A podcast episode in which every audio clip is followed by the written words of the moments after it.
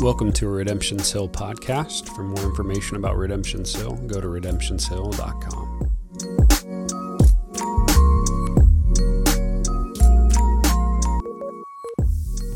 All right, good morning. It's good to see you. It is dark in here, so I have no idea if there's five of you or 50 of you out there. I can't see. Uh, man, it's good to be here uh, with you. Uh, thank you for this morning uh, and your care and love for our family. We we appreciate that. Um, yeah, and just uh, let's say this morning with more of an acoustic set in worship. Um, everyone didn't quit. We wanted to do that. Uh, it's a joy uh, to be able to just have the guitar and our voices. It demands that we sing together and hear each other as the people of God. So, uh, man, there's some times that I feel like that's just a great thing to do, and my heart is stirred by uh, just hearing us declare the goodness of who God is uh, together. Other instruments, and I believe drums are of God, uh, but sometimes it is fun to just sing together. So uh, let's read the text. We're going to be in the book of Hebrews, chapter 2, verses 14 through 18. Not a very long text today, um, but an amazing one. It says Since therefore the children share in flesh and blood, he himself likewise partook of the same things, that through death he might destroy the one who has the power of death, that is, the devil and deliver all those who through fear of death were subject to lifelong slavery. For surely it is not angels that he helps, but he helps the offspring of Abraham. Therefore, he had to be made like his brothers in every respect, so that he might become a merciful and faithful high priest in the service of God, to propitiate for the people's sins.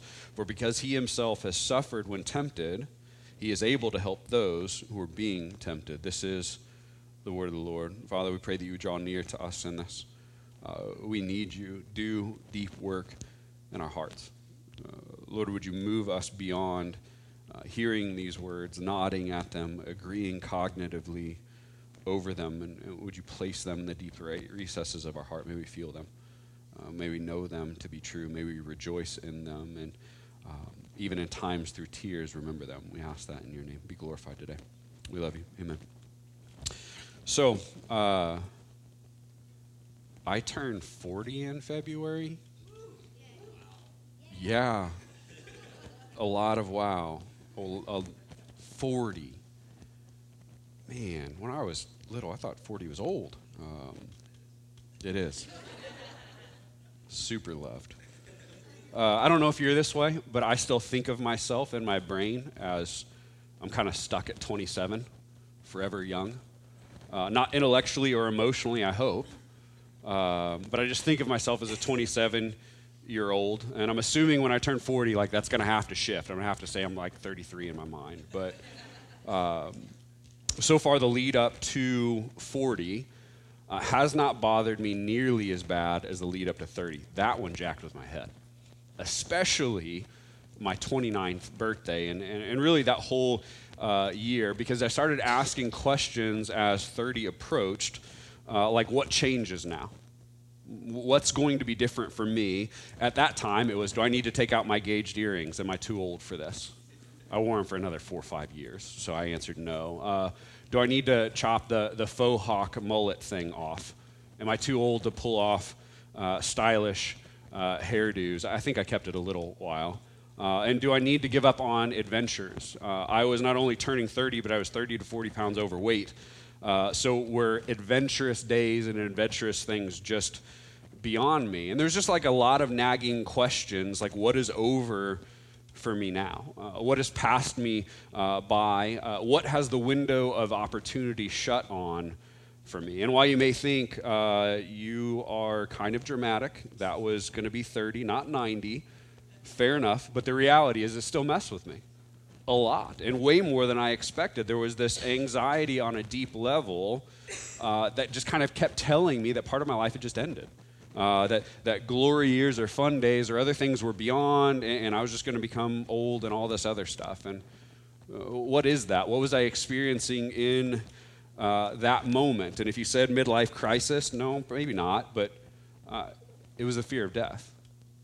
It was a fear of death knocking at the door, and my slavery to it. And we can easily think that a fear of death is only an overt fear of actually physically dying, like a worry, uh, worry prone person who won't do certain things because they're afraid they may get hurt, or a hypochondriac who always thinks that the end is uh, near. We normally think of those as a fear of death, but that's kind of an oversimplification for what the fear of death is.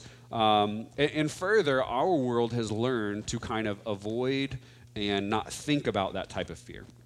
Uh, because we live in this kind of denial of death and, and, denial of the fact that it's actually coming for us. We kind of stick our head in the sands and believe as if it's not real. We think about a lot of other things, and we only think about death really if, if tragedy comes our way, uh, if a funeral must be attended, or maybe a health diagnosis scares us or someone near to us. That's about the only time that we think of death. And I thought about this a little bit. What's, what's part of the reason that COVID and the pandemic area bugs so many people? Not the only, but one of the big reasons. And yes, it's people dying and things like that. But in the pandemic, when it came, all of a sudden we were forced to look at death when we're really used to not having to. Uh, the uh, reality is that many of people saw people that they know die and started thinking about the, pros- the proposition of them actually dying, and, and no one liked it. It shakes our foundation when we start thinking about us physically dying. While, while thinking of physical death isn't the only way that we experience physical uh, fear of death, the more subtle and universal and regular ways, the way I kind of talked about leading into my 30s. It comes when we begin to wonder things like, is it too late to go to college and get a degree? Is it uh, too late to make a meaningful career? Is it too late to, uh, to climb a corporate ladder get to a certain level to where I can have a salary that, that feels a little bit more comfortable? Is it too late to start saving for retirement? Is it too late to start a business, to start a, a church? Is it too late to get in shape, to have a hobby, to have an adventure? And then the, the more painful ones I don't want to throw out flippantly the, the deeper scars? Is it too late to get married? Is it too late to find someone? Is it too late to have kids? I thought I didn't want more kids. Is it too late to have another kid? Is it too late to become a good father? Is it too late to be a, present mother? Is it too late for my marriage to be happy? Just is it too late? And with those questions of is it too late, then comes the question do I need to mourn that it's too late? Uh, this type of fear of death tells us that our joy and our happiness is now restricted, and that somehow our capacity for a full life or peace or um, meaning is somehow restricted or limited, and ultimately, that we've missed out, and there's a level of contentment that we're just never going to see again because a window is closing. If you're wondering, well, man, how are those a form of fear of death? Well, the only thing that creates those types of fears is the realization that a window is going to be closing for us at some point. If we lived forever and our bodies did not break down as they do, nobody would have this mindset. Right? If we didn't die, nobody would be asking, hey, can I still have kids? Can I still have a career? Can I still do this stuff? Because you'd have an unlimited runway to be able to do all those things. It's only because windows close that we get scared. And since our bodies break down and since things end, the fear of death haunts us, all of us. And this type of fear of death is a cruel slave master who inflicts deep wounds and consistent wounds and regular wounds. Maybe, maybe the questions that we're asking are a little bit different, but it wounds us all. No matter what type of fear of death we're talking about or may have, the text deals with kind of all of them in the text. And at center stage, uh, the, the, author wants to press this forward. And, and spoiler alert, it tells us that King Jesus kills the slave master. The better Adam kills the curse of Adam through his death. Just think of that. We hope to be born and live a full life. He was born just to die to free us. This is a beautiful thing. While certain elements of Jesus is better, maybe hard to kind of connect to or relate to, uh, for instance, Jesus being better than the angels, you're like, cool.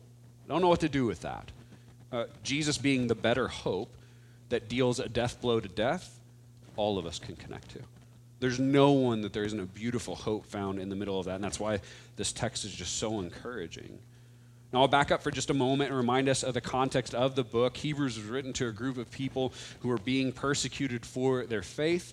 We don't know precisely uh, the, the very first original audience, and we don't know exactly the ins and outs of all of their forms of, of persecution. So we're kind of connecting some dots, but we understand that there would have been a social nature to their persecution. There would have been uh, friendships and relationships and things that were cut off because of their faith. There was an economic nature to it, meaning it affected their finances, their ability to, uh, to, to do things in commerce, to, uh, to feed their family, and there would be a physical component to it as well. Some were being beaten, thrown in prison, and dying for their faith. No matter what the kind was, their faith was putting real pressure on their lives. And this pressure was causing them to think of walking away from Jesus. They're going, This hurts. This is hard. If we walk away from him, would things be easier? And they're debating going back to what is called the Old Covenant, to the laws and the sacrificial system that we see uh, in the Old Testament, specifically uh, the Torah. And they must have thought, well, you know, doing that stuff feels more manageable and more safe to us. But in today's text, the author wants to show us this beautiful reality. There is no safer place to be than in the grace of the one who's killed death. You can search everywhere in his hands, the hands of the deliverer, the one who delivers us eternally, is the best place you can be. Will you have pain here? Yes. Is Jesus the best place to be? Still, yes. Before digging into the details of the text, I want to acknowledge this tension that I thought about just while, uh, while sitting in my office. There are certain concepts in our faith that require a lot of faith to actually believe. We can nod our heads at them, but to actually believe them and live like we believe them, it, it, it's really hard. And concepts that maybe leave us kind of looking at each other and be like, uh, do we uh, do we believe that? Is that did he really like? Can we actually really think that he's going to do that? And in certain things that as well, they make us feel crazy when other people know that we believe them also. In this text, the idea of the death of death is one of them. It's a concept that will seem insane to those whose hope is not in Jesus. And it will feel insane at times to live your life as if this is really true. What I want to challenge you with is to consider what would it look like and what would it feel like to live in a way that actually believes this? Because that's what Jesus is inviting us into. If you believe in him, he invites you to walk out a life that is not floored by a fear of death anymore. He wants to walk you out of that. And he invites you to step out of being floored over a fear of wrath. Because whether you claim atheism or not, you understand that there is a creator. Romans says that creation screams that he is real. And that makes us wonder at times where do I stand with this God? If you process that, Jesus, the better David, slays the biggest giants we have. That's what this text wants to tell you. King David destroyed Goliath with a stone out of a sling that came from a river, while King Jesus destroys death and the penalty for our sin with his blood that flows like a river. You're not invited to live a life that is restricted by Jesus. That's not what the Bible says. You're not invited to have something good taken from you. You're not invited to have your ultimate happiness squashed you're invited to walk with the victorious warrior King Christ, who won a great battle. He created all things, sustains all things, reigns over all things, and he'll restore all things. This is what you and I are invited to. The enemy and the cultural pressure leaves a lot of us just kind of feeling on the ropes right now, as if we're the weak ones, we're the crazy ones What's the popular saying? We're the wrong side of history ones. We're the foolish ones. We're the ones that have no clue and, and no hope. And yet, this text stands over humanity's greatest problems and it declares to the hearts of those who believe look at what the Lord has done. Look at what he has won. Right now, we can see partly, we get shadows and we get bits, and the kingdom of God breaks in in portion, but one day we will see it fully and this text is an invitation to throw the full weight of your belief into Him today. Don't hold anything back. Lean all the way in. You don't have to be a fear of death anymore because King Jesus has destroyed that slave master.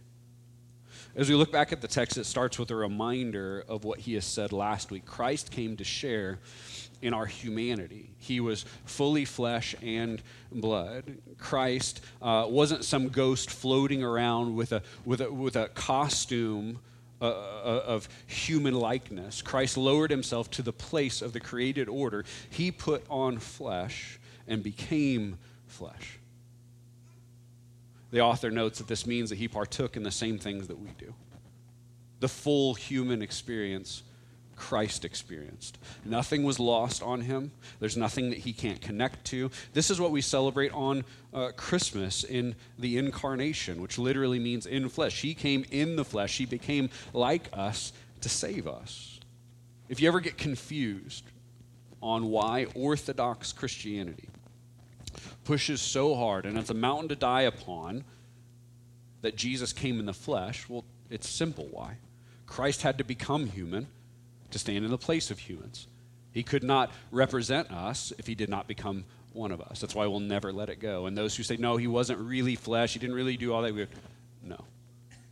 No, our, our hope is in him because he became flesh to stand in our place. In order to undo what was broken by the first Adam in the garden long ago, Christ became as Adam. He couldn't mail it in or do the flesh thing halfway. And again, then we get the reason. The first giant that Jesus came to take down in the text, it says he partook in the same things so that through death he may destroy the one who has the power of death, that is, the devil. See, this text interlocks two concepts death with the devil. And part of the outcome of the devil's work is the fear of death. And this leads us to an interesting spot because Christians for a long time have been really confused with what do we do with the, the devil? What exactly do we do with him? How do we treat him in our everyday lives? There are some that swing one way and, and they kind of believe um, that the devil deserves the blame for everything that they don't like in the world. They're looking for the devil around every corner and every closet and every shadowy area. That's too far. But others swing the opposite way and they trivialize the devil into this fictitious character. And they're blind to his existence and his plans and his desires for the world. Those errors we see most often are becoming too afraid of the devil, or not becoming afraid at all, or cognizant of his influence. The text says that Satan has the power of death. This doesn't mean he looks at you and snap and you die. Satan has the power of death in that he influences what causes death. Death is the result of rebellion against God, is the penalty for sin. God warned about this in Genesis. If you eat of this tree, you will surely die. Death was the penalty for sin, still is. What we learn from the scripture is that Satan does anything he possibly can to get humanity to sin against God, and he does this by perverting the character of God and the gospel of God and the desire of God. The text says that he's a liar. He is a deceiver, he's a destroyer, an attempter prowling around looking for anyone he can devour, trying to twist the reality in the eyes of humankind so that we will rebel against God and continue in our rebellion through sin. This is what he does, this is what he wants. Let me change how they see him so they will not believe in him and act against him. This means the only way to defeat death is to defeat sin, though. To try and deal with the penalty without dealing with the cause would be pointless. And that's why Jesus died, to, pay, to bear the sin himself, to take it in our place. And by bearing it, he defeated the devil and the power of death. This means death is no longer a threat to those who are in Christ. Yes, we will still physically die unless Christ returns in our lifetime, but the fear of death doesn't master us now because we know we will live again in Christ with a beautiful inheritance that is ours. Yes, things hurt. Yes, death comes. And yes, death is not the end. This is the triumphant message of the text. Jesus' death sets us free. Again, the hope is to move that from cognitive understanding to a heart that actually lives as if that's true. To free us not only from sin, but also the very fear of death. This is what he did and why he came. Now, this should radically change our lives. Why? Because you can live bravely if that's true. Because you know that death does not hold onto you eternally because Jesus has done something wonderful for you. This is an invitation not to be careless and risk your life all the time. But it is an invitation to live as if death isn't the end for you. Man, if we believe that. Let this truth of the Bible kind of land on your heart. You do not have to squeeze it all into 70 ish years.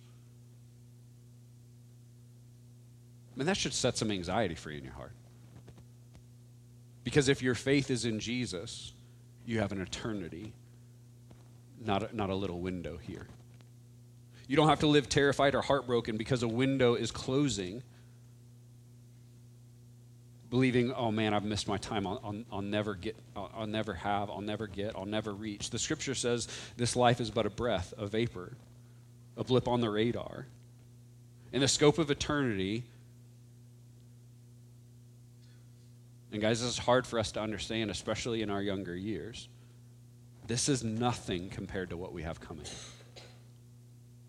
There's this thing in us like, man, that's kind of far out there. No, that's biblical Christianity.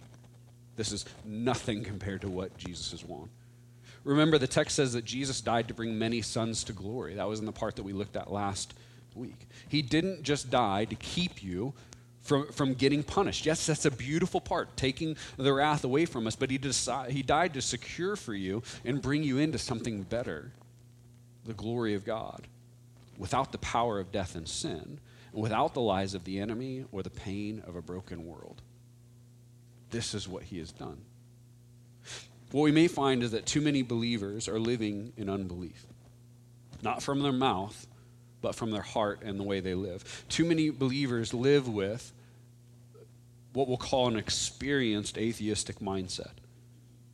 Again, what we talked about last week, what I mentioned just a second ago, the atheist worldview is that you're not special, you're just molecules, you're made in the image of nothing, you're just here for a little bit, you get 70 ish years, we're not headed anywhere in, in some storyline of redemption, you're just molecules, you get a couple years, and that's all you get. So, because of that, squeeze every drop out of the time you have because you have nothing else. Hear me, this mindset believes this life is as good as it gets, so you need to get it all. This is the pinnacle. What does this text tell us? What does the Bible tell us? The Bible says for believers, this is as bad as it'll ever get. Do you see the difference there? Their hope is in this. This is our worst day because the beauty of what Jesus has coming for us is much greater than anything that we will experience here. Romans 8 18, and then if we skip to 24 and 25, for I consider that the sufferings of this present time are not worth uh, comparing with the glory that is to be to reveal or is to be revealed to us. For in the hope we are saved. Now, hope that is seen is not hope, for, he, for who hopes for what he sees? But if we hope for what we do not see, we wait for it with patience. This is what real belief looks like. We wait with patience even if we experience pain. Why? Because one day our worst day will be over and there will be no more pain. King Jesus has won something wonderful. This is what Romans 8 is sharing the present suffering, the present pain, the fear of death the experiencing of a broken self and a broken culture, they're not worthy of comparing to the future glory that we have coming in Christ. Are the author of Hebrews or Paul and Romans saying that our pain doesn't matter? Right? Because isn't that the question? Oh, they're just telling me to suck it up and get over it. Absolutely not. He's not saying that your pain doesn't matter. They're saying that our pain is not comparable to our hope. If you try and weigh the things, which one's bigger? He's going, it's not even close. Your hope is so much bigger. And the Bible is urging us to see that what we have in Christ is amazing. He has stolen the fear of death from the enemy over us. He punked out the enemy and took the keys. Look at the words the author wants the original audience and us to believe. He says Jesus didn't come to help the angels. He came to help you. Christ came to free you from your greatest enemies. Do you believe that? Do you, in your heart, in the middle of whatever season you're in right now, believe that Jesus came to for you? And if you believe that, does your life and your navigation of current fear reflect that? The text says, repeating the theme three times now in the book, that Jesus became like us. He had to be made like his brothers, like humanity in every respect, so that he may become a merciful and faithful high priest for us, so that he may propitiate for the people's sins. We need to understand again what the high priest in the Old Testament did to understand this text. Ancient priests offered sacrifices. They would take animals and offer them as sacrifices on behalf of the people's sin in the Old Covenant. Remember the first sermon we talked about this? There was no chair in the priest's area. Why? Because their work was never done right? Over and over and over. They sacrificed over and over and over. They spilt the blood of animals for the sins of people. Why? Because we haven't been able to stop sinning. And those animals and the blood of those animals, they didn't cover future sins and all the other stuff. They were to atone for the things that you had already done. And because we kept doing sinful things, they had to keep killing animals. The priest takes something else, sacrifices it for the backdated sins, and Jesus does something different. Jesus came, he doesn't take a goat, he becomes the lamb. He offers himself as the sacrifice for our sins. He became both priest and sacrifice. That's like a lawyer representing you and then doing your prison sentence. Christ stood in the place of sinners and paid their penalties. So let's do a little imagining, right?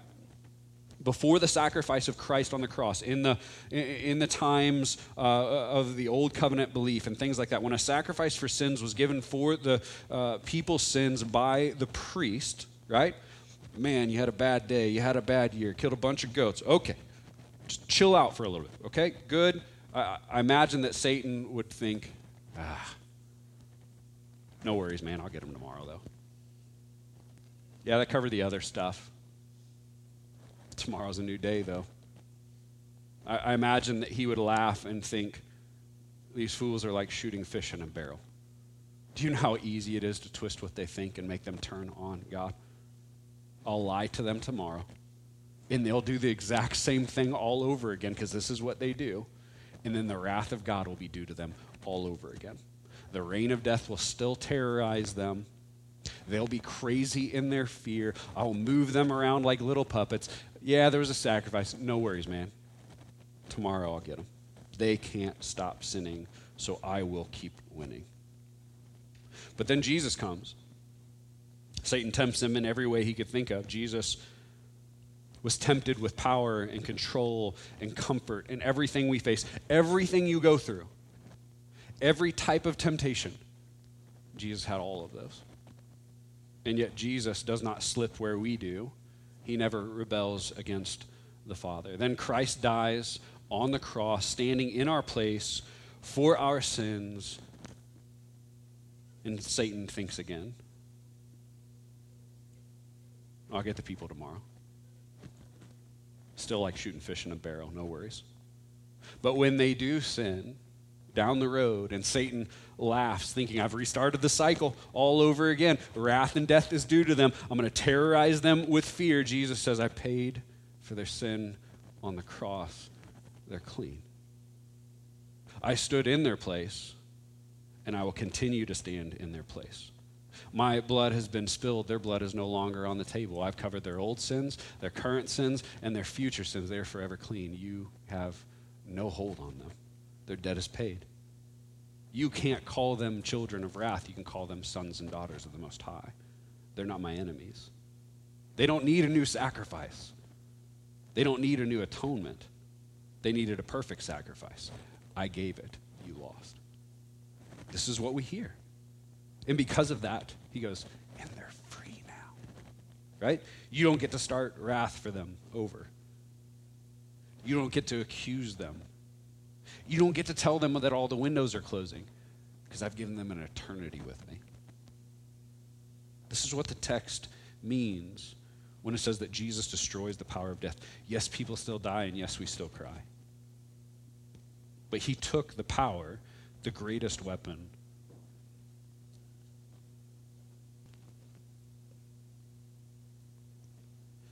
He took away the devil's greatest weapon at the cross. Why do we sing Death in His Grave? Because he stole the keys. He emptied the cup of God's wrath. I imagine Satan throwing the world's biggest temper tantrum when he realized what just happened. He's been robbed. He's lost. Sure, he's still going to cause some chaos here and now. Still going to stiffen his neck. He's still going to draw horrific things out of men and women. But his power eternally is gone. There's an end date. Christ destroyed it with his blood. He will do work for a while. And then one day he will be done.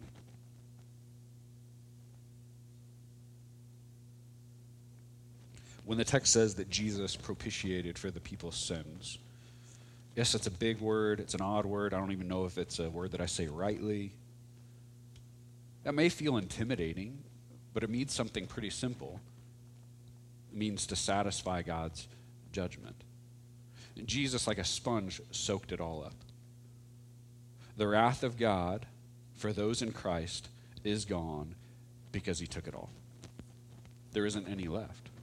Christ didn't take upon himself only a little bit, it's all gone. Why did he say it is finished? Because the wrath of God is gone. God's justice was served. And now his wrath for the redeemed is spent. That's why the text is so powerful that says, There is now, therefore, no condemnation for those who are in Christ. That's not figurative language. It's, there's literally no animosity between you and the Father. It's gone. Jesus took it all.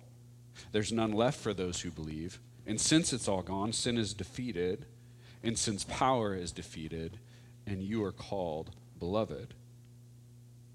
In this, our greatest enemies have been taken down, they have been defeated. The future hope for those in Christ is glory.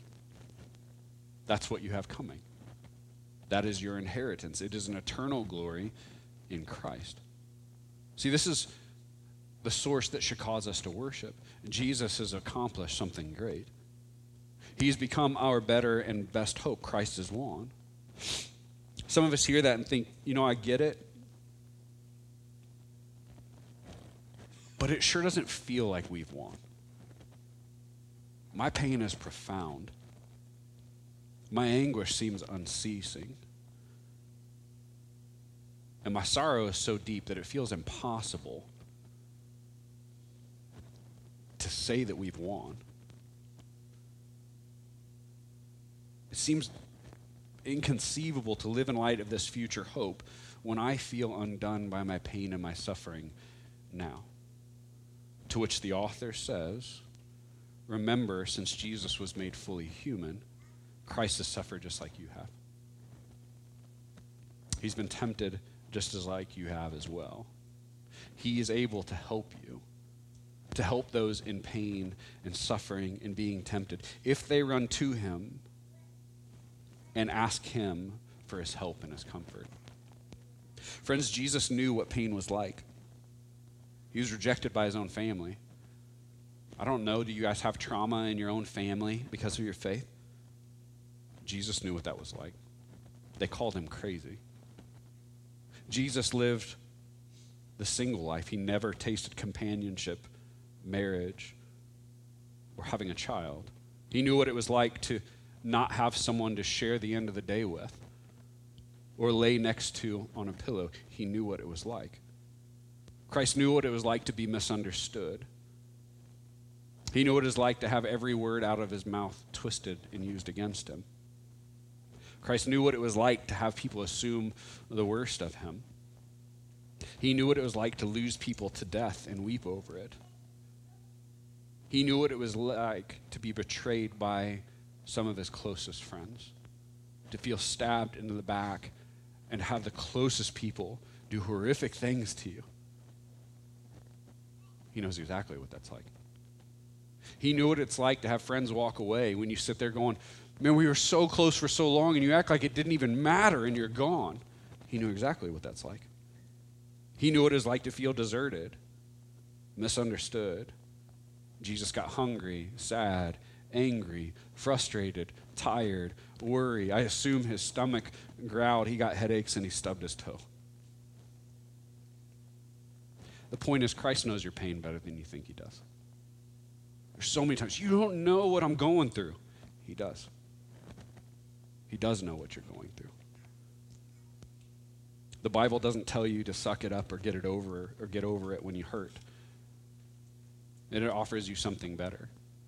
It invites you to draw near to Jesus when you hurt. The text that we went over last week, so often our pain, we just can't reconcile. Why won't you end it? And the message of the word is that's why I came, and it will end one day. He does care, and He proved it by putting on flesh, coming to die for sins that were not His own. And then He bids you, even in your pain, to draw near to Him, all you who are heavy laden.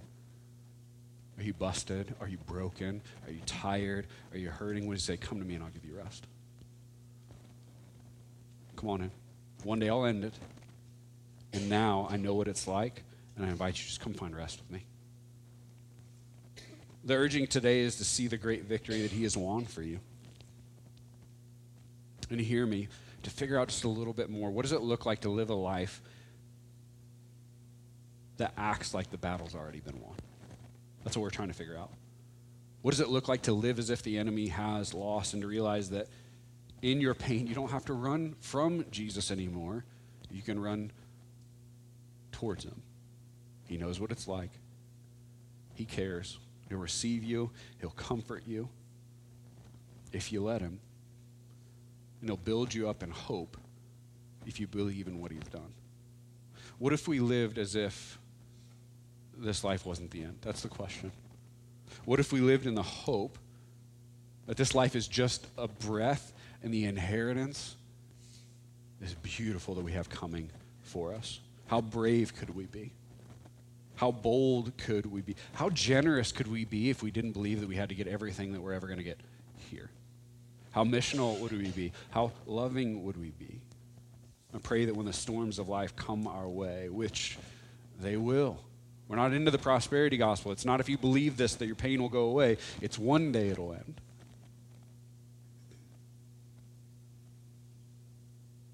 I pray that when the storms come and we start feeling the fear of death knocking at the door, that we would remember that the warrior King Jesus has already won. He has defeated our greatest enemies. And that this is as bad as it'll ever get. Does it mean that your pain doesn't hurt? No, that doesn't mean that at all. Your pain hurts a ton. But one day it'll be over. The reality is your future is incredibly bright. A son of the Most High, a daughter of the Most High, he will love you, never let you go, and there is glory waiting for you. Why do we sing we have this hope as an anchor for our soul? Because the future hope is what takes us through the pain now. The Lord is asking us to remember it in the middle of the chaos. That's the hope. Jesus, you've done a great work. Help me live in light of it. Help me fight the fear that I face because of it. Help me lean into you in the middle of the pain. Garrett, you can come back up. That's our hope today. We're going to take communion. 1 Corinthians 11, 23 through 26 says, For I received from the Lord what I also delivered to you, that the Lord Jesus, on the night when he was betrayed, took bread. And when he had given thanks, he broke it, and he said, This is my body, which is for you. Do this in remembrance of me. In the same way, he also took the cup after supper, saying, This cup is the new covenant in my blood. Do this as often as you drink it in remembrance of me. For as often as you eat this bread and drink the cup, you proclaim the Lord's death until he comes.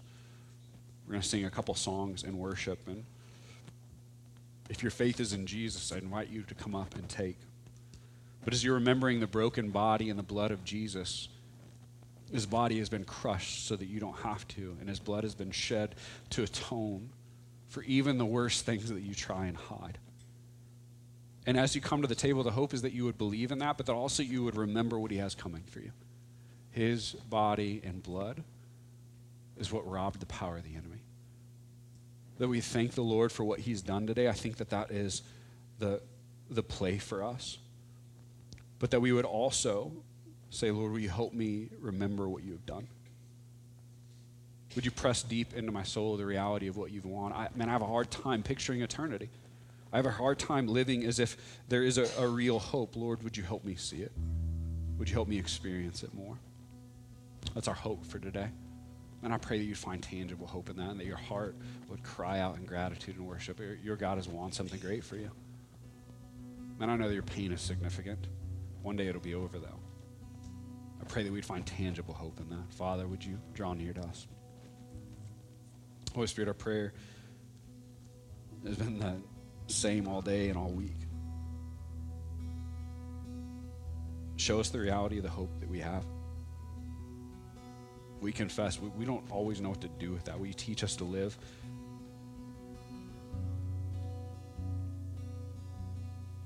In a way that our eyes are towards the horizon of what you've done. Teach us to trust you more. Teach, teach us to believe in what you have done. Lord, for the ways the enemy has us convinced that you're trying to take away from us, would you show us in a fresh way that is the opposite of what you have? Come to bring sons and daughters to glory, to wipe away our sin, to take the wrath due to us. You have come to give us a great gift. And we know that deeply. Defend us when the fear of death comes. In small and meaningful ways, may we be able to shout out at the enemy. You don't even have the keys for that. And may we lean into the Lord in our. Help us, Lord. We need your help. We're not sure exactly how to do that. So we confess and ask for you. Draw us near. Holy Spirit, do your work. Would you press the hope of the gospel into the deep recesses of our heart? May gratitude overflow. Lord, would you bring deeper worship out of your people in light of what you've done? And may it be pleasing to you. We pray that in your name. We love you, Father. Thank you for your mercy and your kindness. Amen. Would you stand and sing with us?